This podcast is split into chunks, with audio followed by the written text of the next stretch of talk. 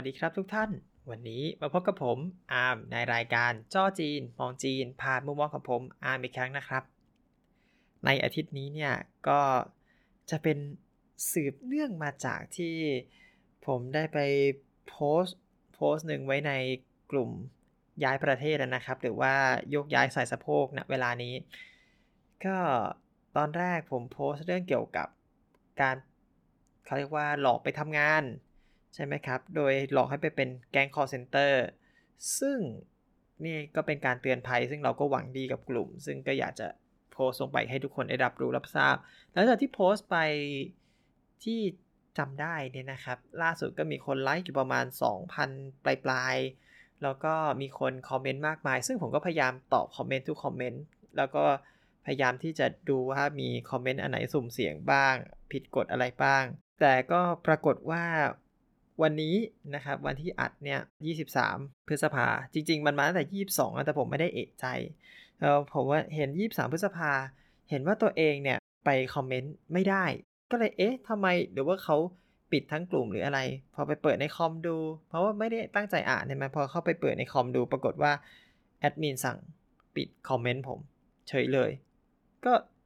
ไม่รู้เหมือนกัน แต่ก็คิดว่าดูจากตารางที่เขาเขียนไว้ให้ ที่เขาเรียกว่าอะไรนะคำเตือนที่เขียนไว้ให้เนี่ยก็จะปลดบล็อกตอน5ทุ่มกว่ากว่านั่นแสดงว่าจริงๆน่าจะให้ปิดคอมเมนต์1วัน ซึ่งก็ต้องเป็นวันที่ 22 ที่เริ่มปิดคอมเมนต์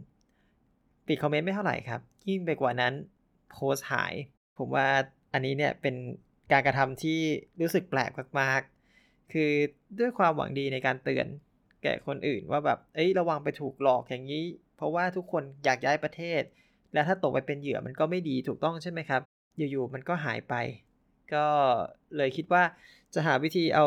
โพสต์นี้วนกลับมาอีกรอบหนึ่ง ก็เลยว่าจะมาเล่าทิ้งไว้ในพอดแคสต์นี่แหละ เรามาเริ่มกันเลยดีกว่า ทีมตำรวจเตือนภัย งานสบายเงินดีไม่ต้องการความสามารถสูงไม่มีอยู่จริงไหนๆวันก่อนเนี่ยผมก็เปิดตัวไปแล้วว่า ผมเองเป็นตำรวจ ก็เลยขอใช้พื้นที่นี้ในการเตือนภัย ท่านผู้ฟังทุกๆท่านแล้วกันนะครับ ซึ่งเนื่องจากว่าเมื่อช่วงปีก่อน ผมได้ทำงานเกี่ยวกับทีมเจ้าหน้าที่ตำรวจในการจับกุมแก๊งคอลเซ็นเตอร์อยู่บ่อยๆ ก็เลยได้เจอกับผู้ต้องหาหลาย ๆ ประเภท ซึ่งมีอยู่ประเภทหนึ่งที่น่าสงสารไปอย่างมาก นั่นก็คือกลุ่มที่โดนหลอกเข้ามา แล้วก็โดนบังคับให้เป็นคอลเซ็นเตอร์เดิมจากที่ตั้งใจมาทำงานเก็บเงินส่งบ้าน แต่สุดท้ายเนี่ยกลายมาเป็นส่วนหนึ่งของการกระทำความผิด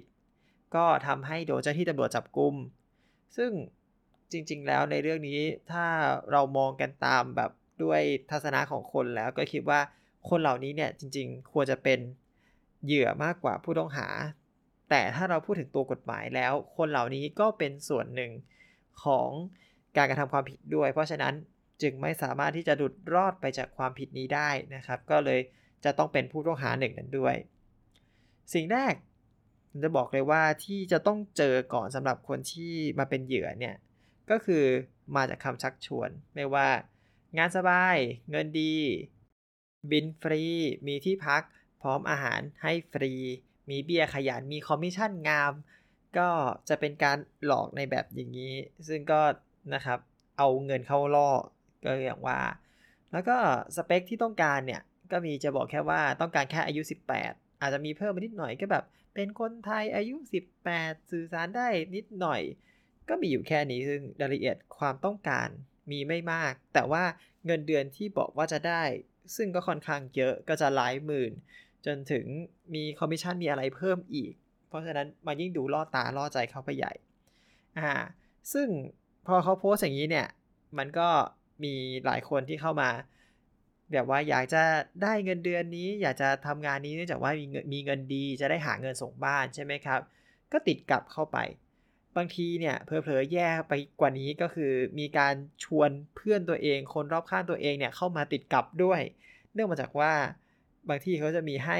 เหมือนค่าคอมมิชชั่นในการแนะนำเพราะฉะนั้นก็เลย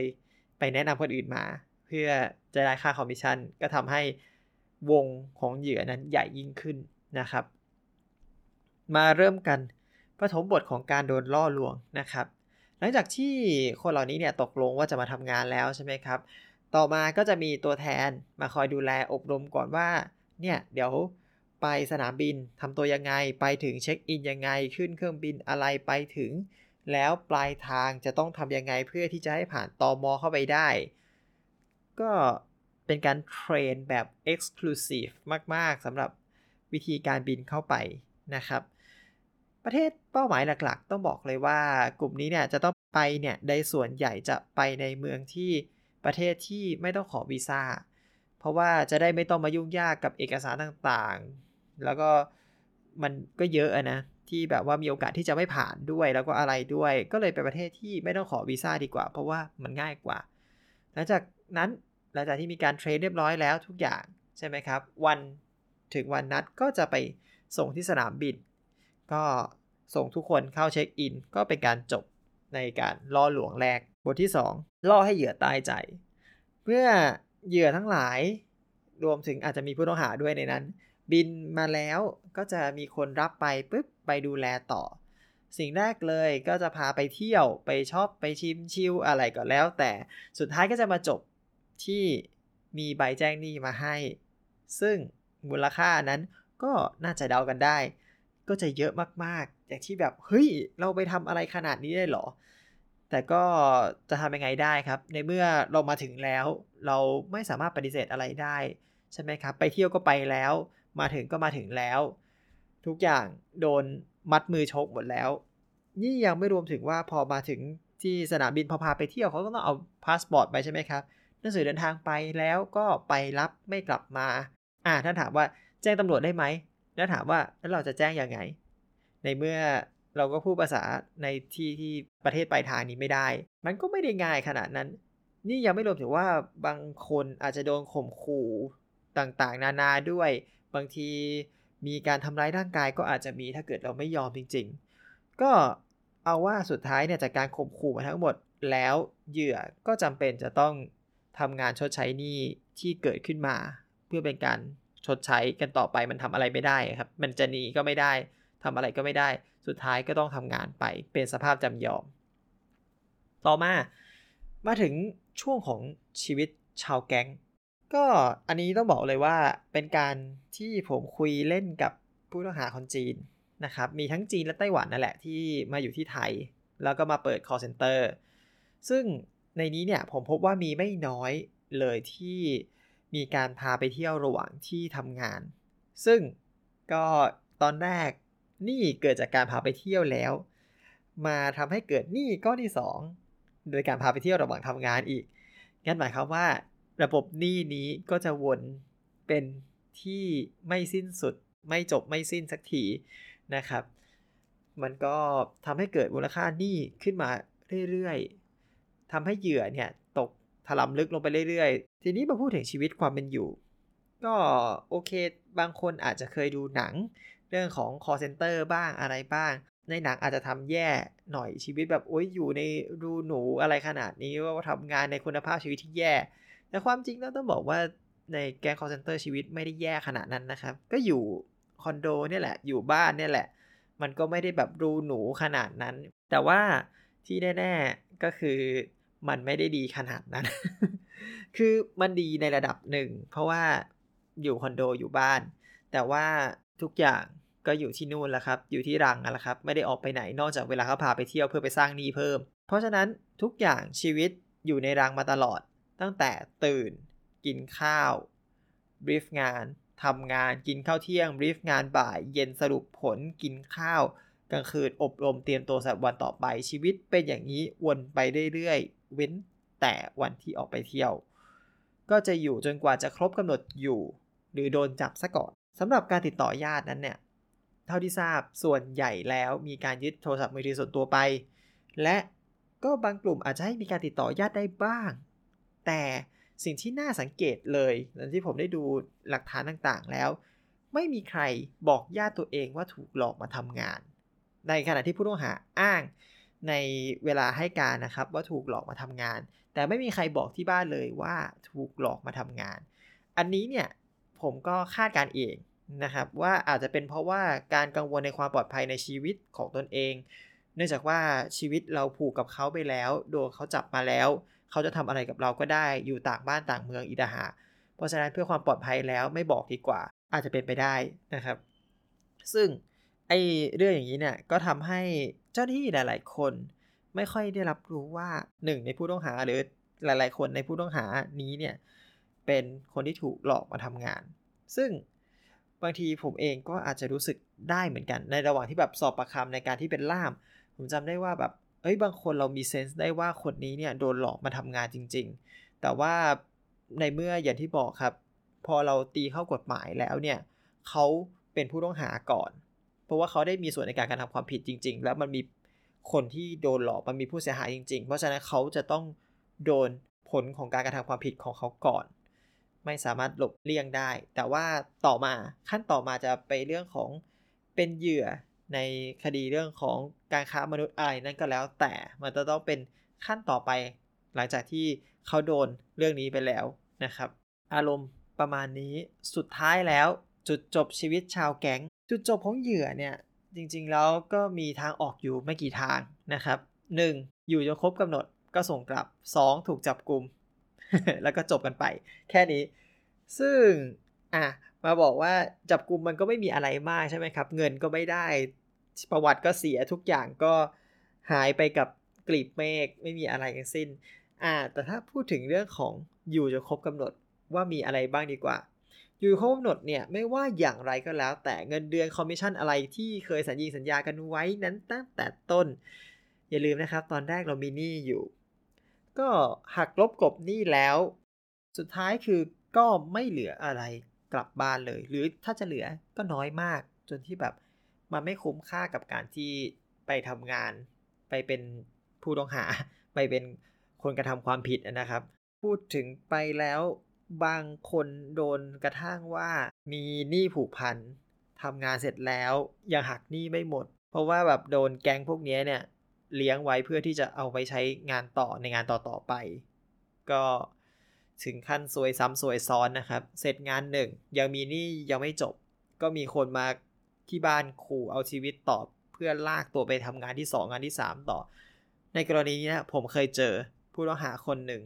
ที่คุยกันเนี่ย มาไปครั้งที่ 3 บอกว่าโดนบังคับมาตั้งแต่ครั้งแรกแล้ว แล้วก็โดนเนี่ยหนี้มาพองขึ้นมาเรื่อยๆ ก่อโตขึ้นมาเรื่อยๆ สุดท้ายคือถอนตัวไม่ได้ แล้วก็จนกระทั่งถูกจับกลุ่ม รู้สึกแบบมีความรู้สึกเหมือนว่าผู้ต้องหารู้สึกโล่งขึ้นเยอะ โล่งแต่โดนจับกลุ่มนะครับ มันก็คือสุดท้ายแล้วถ้าสรุปกันง่าย ๆ คือไปแล้วเสียเวลาเสียอารมณ์เสียความรู้สึกเสียโอกาส และเพอเพอมีประวัติที่ไม่ดีติดตัวมาด้วย จะบอกว่ามันไม่มีอะไรดีเลย แม้แต่อย่างเดียว มันไม่ดีตั้งแต่โดนหลอกไปตอนแรกแล้ว เพราะฉะนั้นจริง ๆ แล้วในเรื่องนี้ผมก็อยากจะเล่าให้ทุกท่านฟังนะครับ มุมมองจากทางที่ผมเคยคุยกับผู้ต้องหาหลาย ๆ คนมาเนาะกลุ่มเป้าหมายครับที่น่าอันตรายที่สุดก็คือกลุ่มคนที่บอกว่าไม่มีสกิลอะไรพิเศษ ไม่มีอะไรโดดเด่นมากมาย จบการศึกษาไม่สูง ก็มักจะเป็นเหยื่อของพวกนี้อย่างที่บอกครับ เนื่องจากว่าเขาไม่ได้บอกว่าต้องการมีสเปคสูงมากมาย ขอแค่คุยได้รู้เรื่องแค่นั้นก็พอ แล้วก็ถ้าจะเสริมอีกนิดนึง เพราะว่าจำได้ว่าก่อนโพสต์ปลิวเนี่ยมีคนถามไว้ว่า ชาสังเกตได้ว่างานแนวไหนเป็นงานที่จะดูเป็น call center ผมบอกว่าจริงๆแล้วเนี่ยเราดูได้นิดหน่อยอย่างเช่น งานตอบรับลูกค้า งานรับโทรศัพท์ งานโอเปอเรเตอร์แต่มันก็พูดได้ยากใช่ไหมครับ เนื่องจากว่างานจริง ๆ มันก็มี แต่ที่แน่ๆคืองานโอเปอเรเตอร์แต่ว่าไปต่างประเทศเนี่ย มันก็น่าสงสัยอยู่ แต่ผมว่าผมพูดไปวันนี้เนี่ยผู้ต้องหาจริง ๆ เขาก็หาวิธีการล่อลวงใหม่เขาก็เปลี่ยนคำพูดใหม่เปลี่ยนรูปแบบใหม่ยังไงผมก็ไม่ทันอยู่แล้ว จนกว่าจะตายจากกันไปหมดเนี่ยแหละครับเนี่ยนะครับ เล่ามาเรื่องมีอยู่เท่านี้ ก็อยากให้ท่านผู้ฟังทุก ๆ ท่านได้มีความระมัดระวัง ถ้าเกิดว่าจะต้องไปหาเงิน หางานที่อยู่นอกประเทศนะครับ อย่าให้ไปโดนหลอกไปเป็นเหยื่อของใครโพสของผมก็มีอยู่ประมาณเท่านี้ ผมก็กะว่าเดี๋ยวเรื่องนี้เดี๋ยวจะเอาไปลงในในเพจตัวเองในจอจีนอีกทีหนึ่ง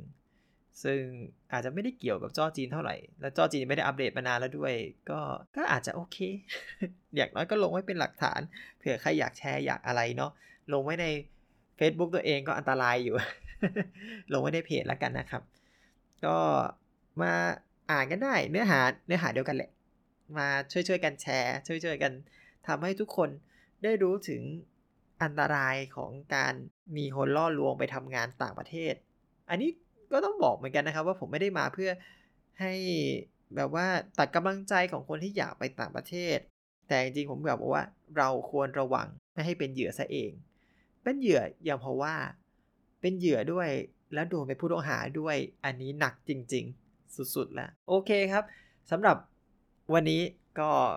เอาไว้เท่านี้ก่อนก็ขอขอบคุณท่านผู้ฟังทุกๆ ท่านมาก ๆนะครับ ไว้เจอกันใหม่ในคราวหน้านะครับผม ขอตัวไปก่อนแล้วครับ สวัสดีครับ